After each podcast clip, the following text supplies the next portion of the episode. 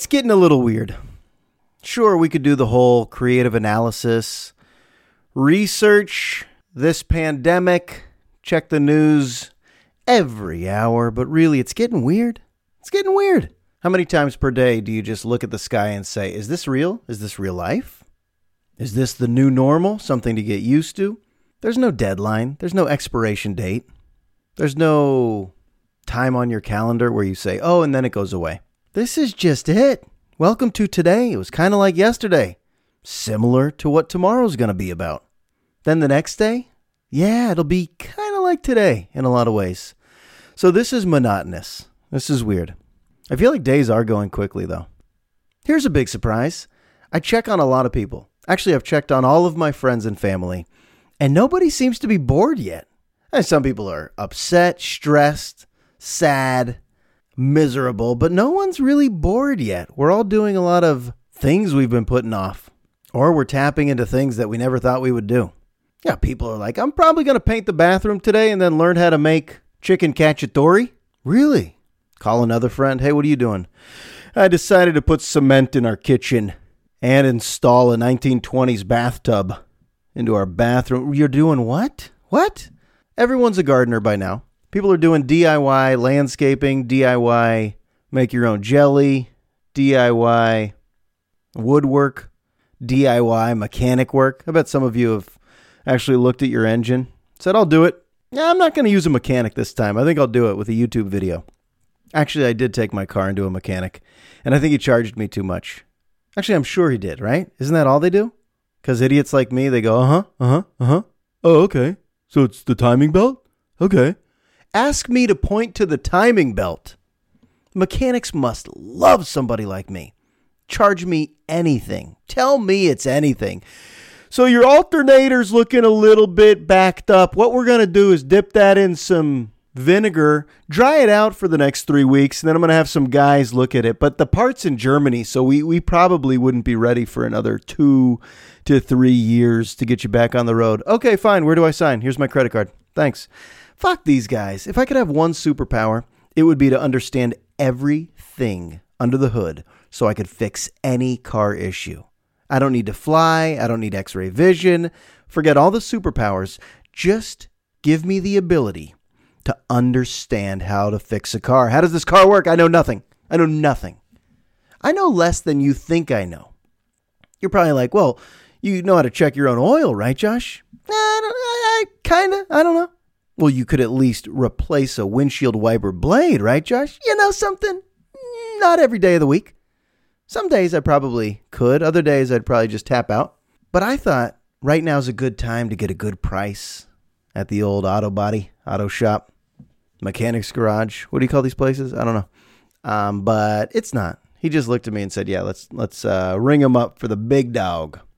Let's tell this moron he's got 30 things wrong with his car, which they did. They told me I have 30 things wrong with my car, quoted me thousands of dollars of things, and I just said, Whoa, whoa, guys, I'm not spending all of that.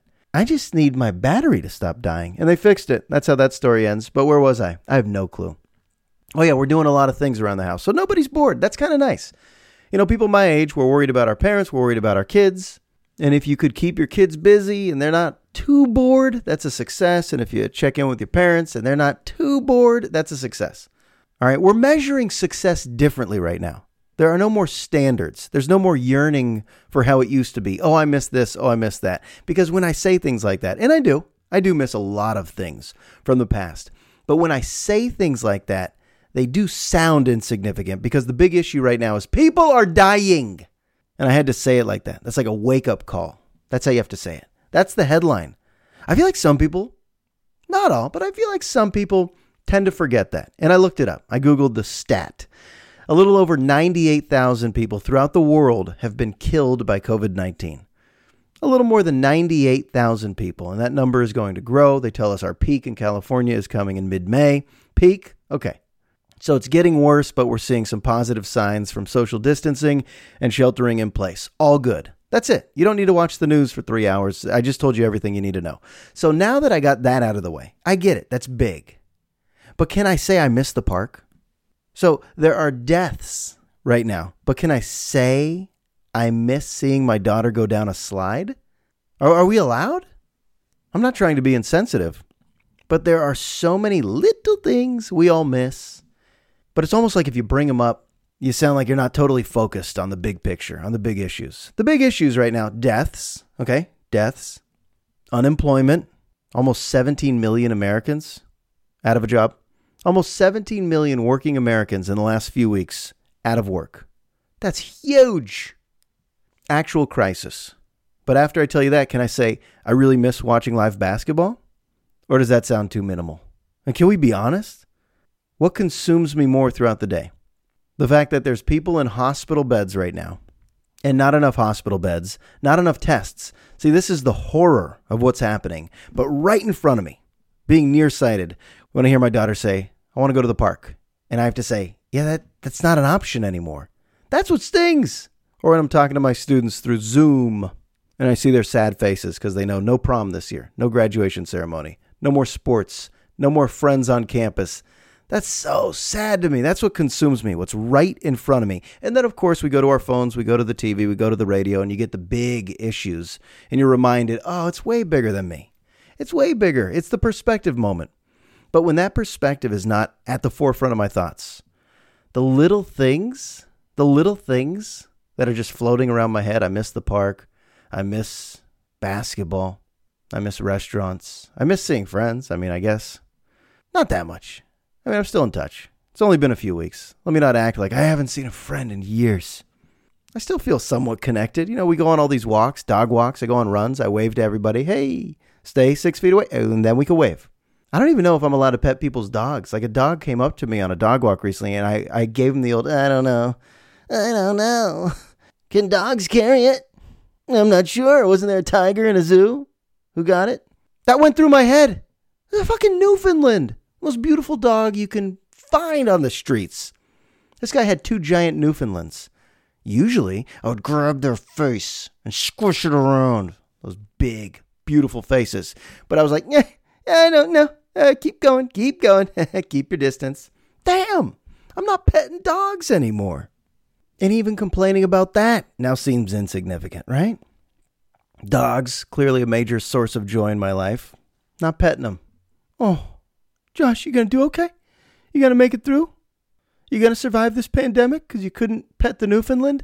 See, I have this conflict in my head at all times that some of the things I whine about throughout the day are so meaningless that I do have to keep refreshing the death toll. Refresh the death toll. Ooh, now we're at 100,000.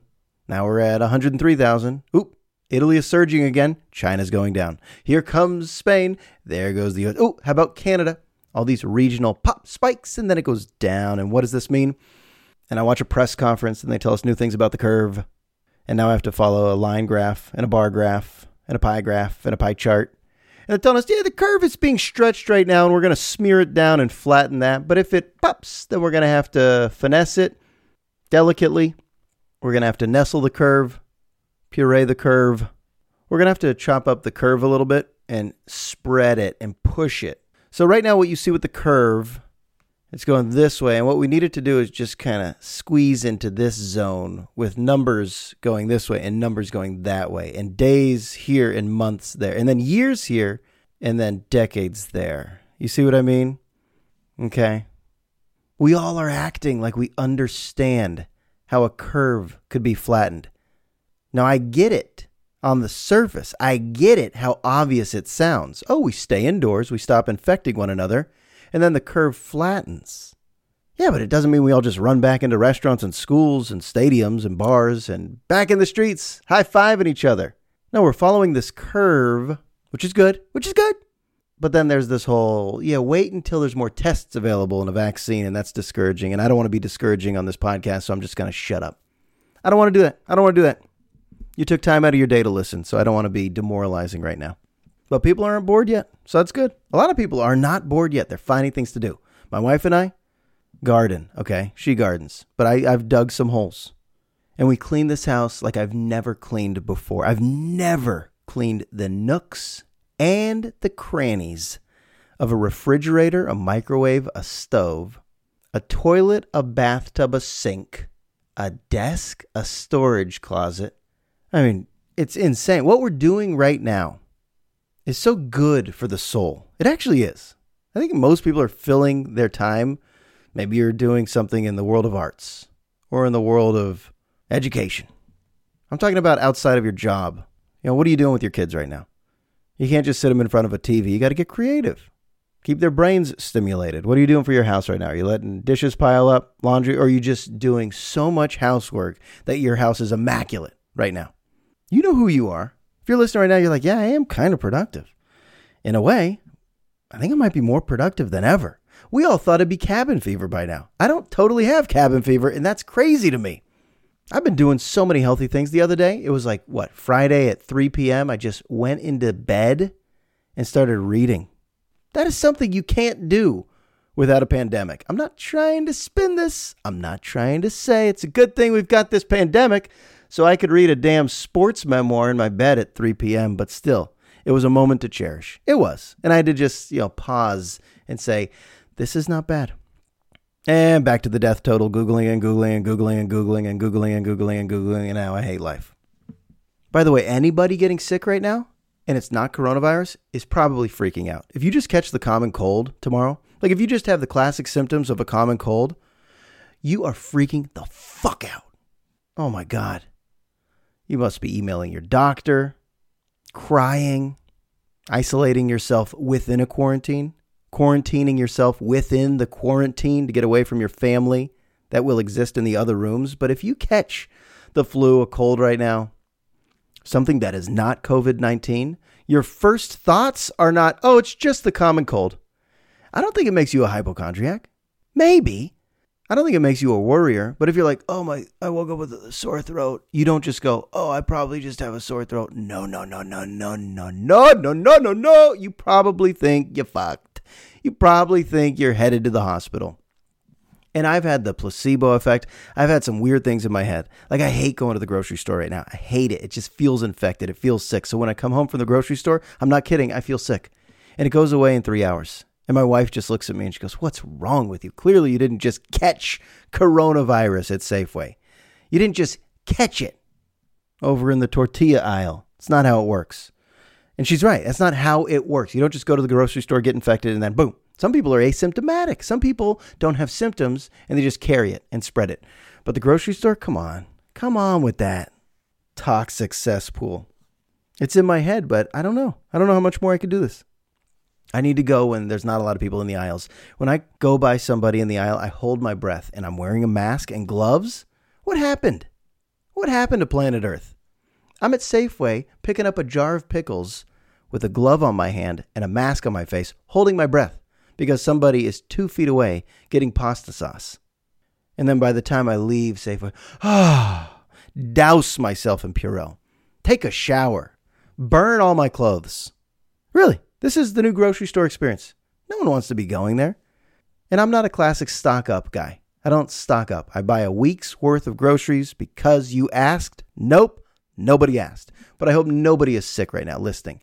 Even if you're sick with the common cold, that's too stressful right now. Even if you have a little body ache, little body ache, you're Googling coronavirus symptoms body ache. If you have anything that's a little off right now, if you're constipated right now, you're Googling it, coronavirus constipation, boom, and you'll find one message board. You'll find one guy on Reddit who put up a post and you're like, fuck, got it. I got it. I got the corona. I'm screwed. And how about this? How about this? You ready for this? I don't think you're ready. Let's take a breath. I don't think you're ready for this. My good buddy, his mom had all the symptoms. Okay? She's 61 years old. My good buddy, his mom had all the symptoms. She had the fever, she had the cough, the dry cough, she had the sore throat. And she was around her family. And she got a test.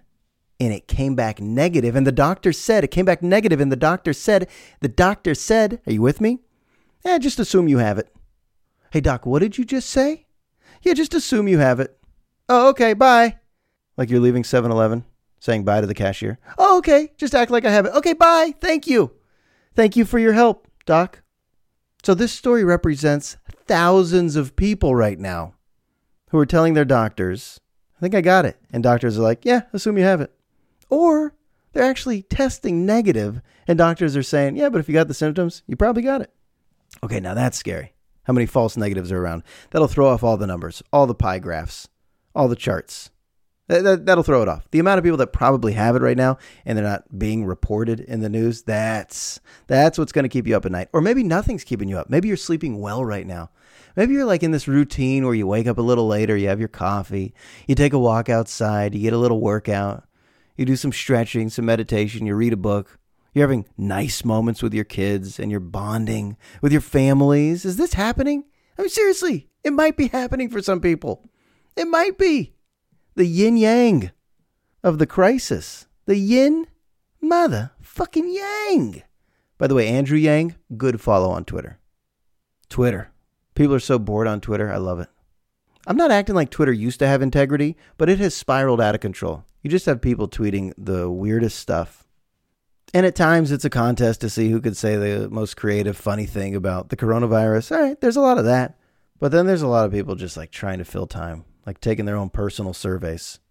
Hey, what are the best toppings on a hot dog? And then just 55 comments. A celebrity could write anything right now. A celebrity could write anything and then just comments. The dumbest shit.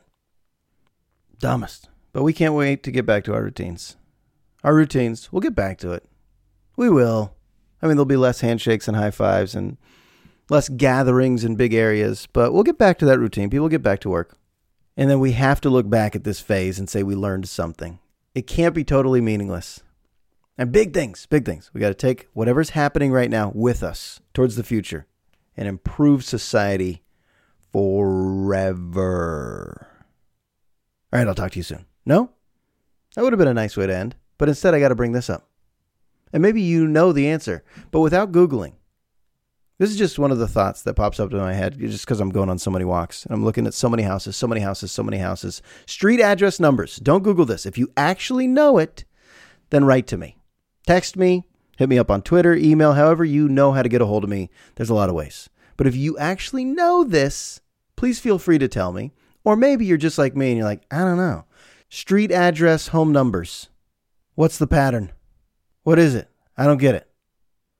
So if you live at 684 Redwood Avenue. Why is your next door neighbor not 685? If you live at 171 Smith Drive, why is your next door neighbor not 172? Your next door neighbor is probably 177 Smith Drive. And then after that, 183 Smith Drive. It's not always the same numerical amount, more, going down the street. Where do these numbers come from? And why, if I'm on a small street, if I'm on a small street, why are we so high up? Why are some people on a small street like, yeah, I live at 9234 Magellan Lane? like, what? What? Why these numbers? Are these all arbitrary? Why isn't it just in order? Every street. I live at four, and my neighbor is five, and the house after that is fucking six. Do you know? Do you know without looking this up why the numbers on our homes progress in this way? Do you know? And right after I'm done talking about this, you can go back to not caring about this at all. Like this will have no impact on your life. How nice is that? For me to bring this up, something that has no impact on your life at all, after talking about a good amount of things that have some impact on your life. For years and years and years and years, I lived at 2210 River Run Drive. 22 what? 10 what? 2210 what? What? Then the next house, 2312. Who did that? Who did that? Is the post office just joking around? Is this a laughing matter for the people who did this? Who did this? By the way, somebody knocked on my door. Did I already mention this on a podcast? I don't know, maybe. But somebody once knocked on my door and said, "Hey, I'm here to paint your number." I said, "No, no thanks." He's like, "Yeah, I put a sign on your door. Oh, I'm here to paint your curb number." Yeah, no thanks. And he stood there and he's like, okay, this is kind of how I make money. And I couldn't tell, are you from the government or are you just a private business? You're going to paint the number of my home on the curb and you want money? Of all of my expenses, that's not one. That's not one. Honey, this week we have PG&E, Comcast, and the guy in the ripped white t-shirt who brought white and black paint for our curb. Okay, let's fit that in. I don't know.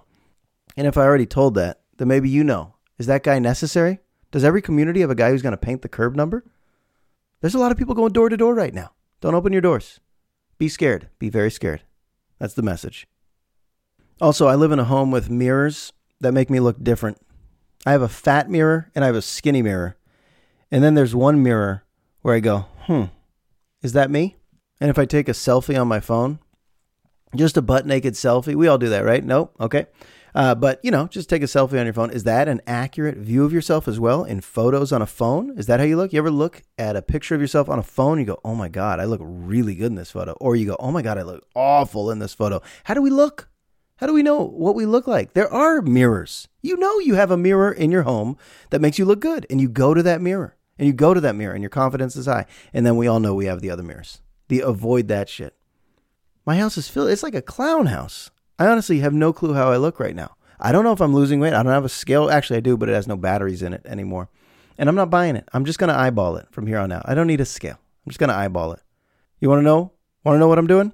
Two eggs and toast in the morning or oatmeal with banana berries, honey. I said it. Lunch, maybe a tuna melt, okay? Maybe a tuna melt on sprouted multigrain bread.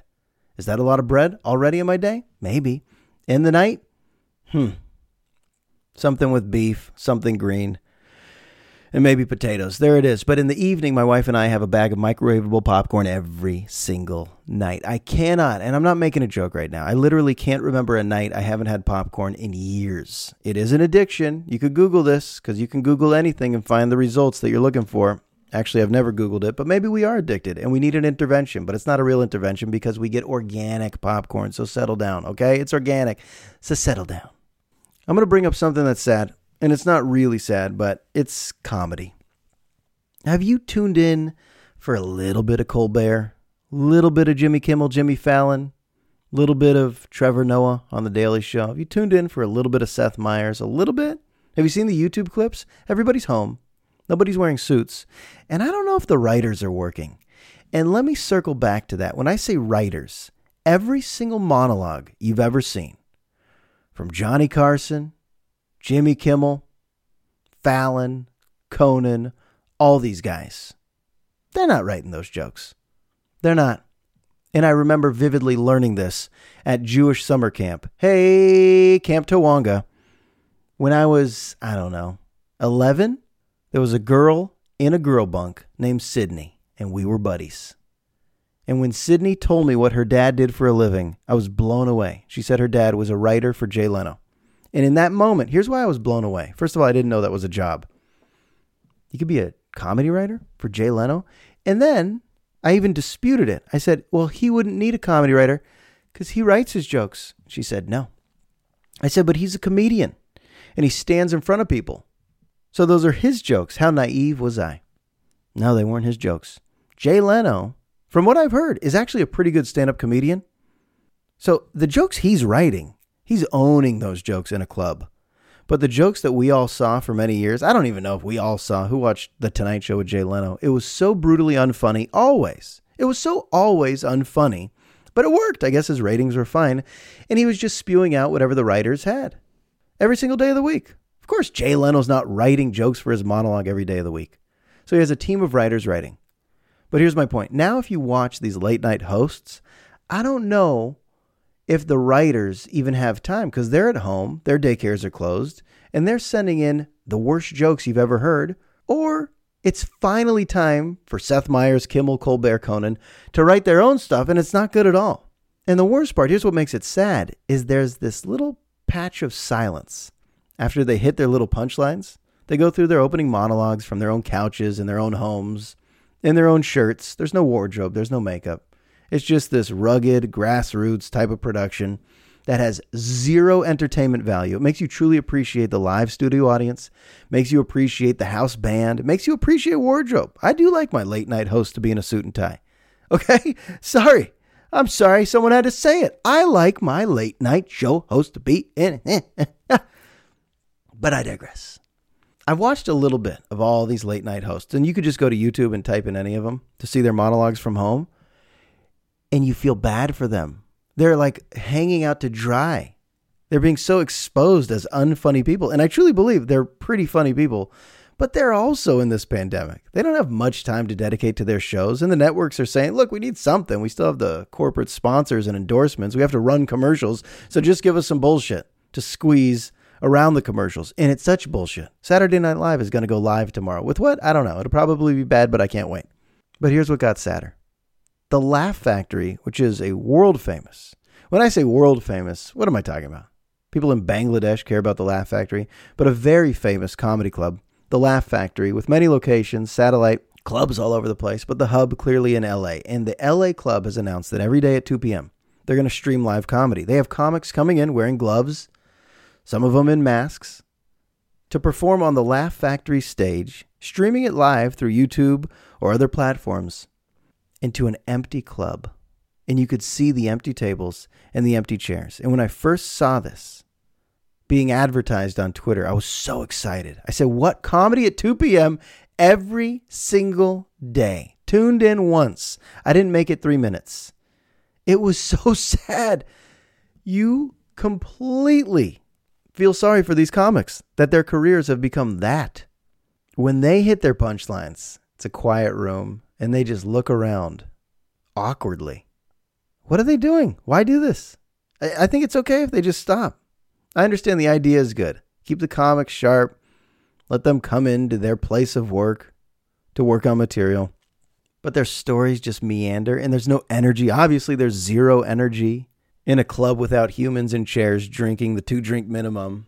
And you realize how many things don't work without the audience, without the interaction. I would have loved to see the Warriors Nets on TV, though. Remember, that was the one night where we thought maybe we'll have an NBA game without a crowd. I would have liked to see it once, but I think even that might have been sad.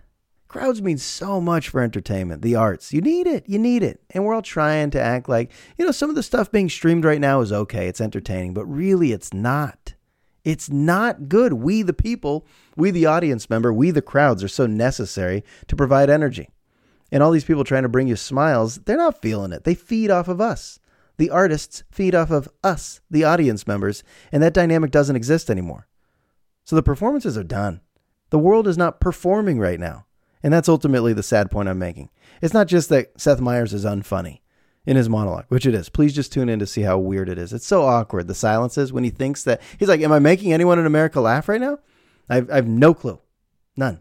But my daughter is holding up my cue cards, so maybe it's a cute moment in their houses that they'll never forget. Hey, there's always those aspects. This is so memorable. Sure, it's memorable. But the performances are dead right now. No operas, no symphonies, no ballets. I know I talk about comedy too much, but of course, no comedy, no concerts, no nothing. So you got to fill your time with something else. And that's why I feel like most people are not bored right now. Maybe teens are bored.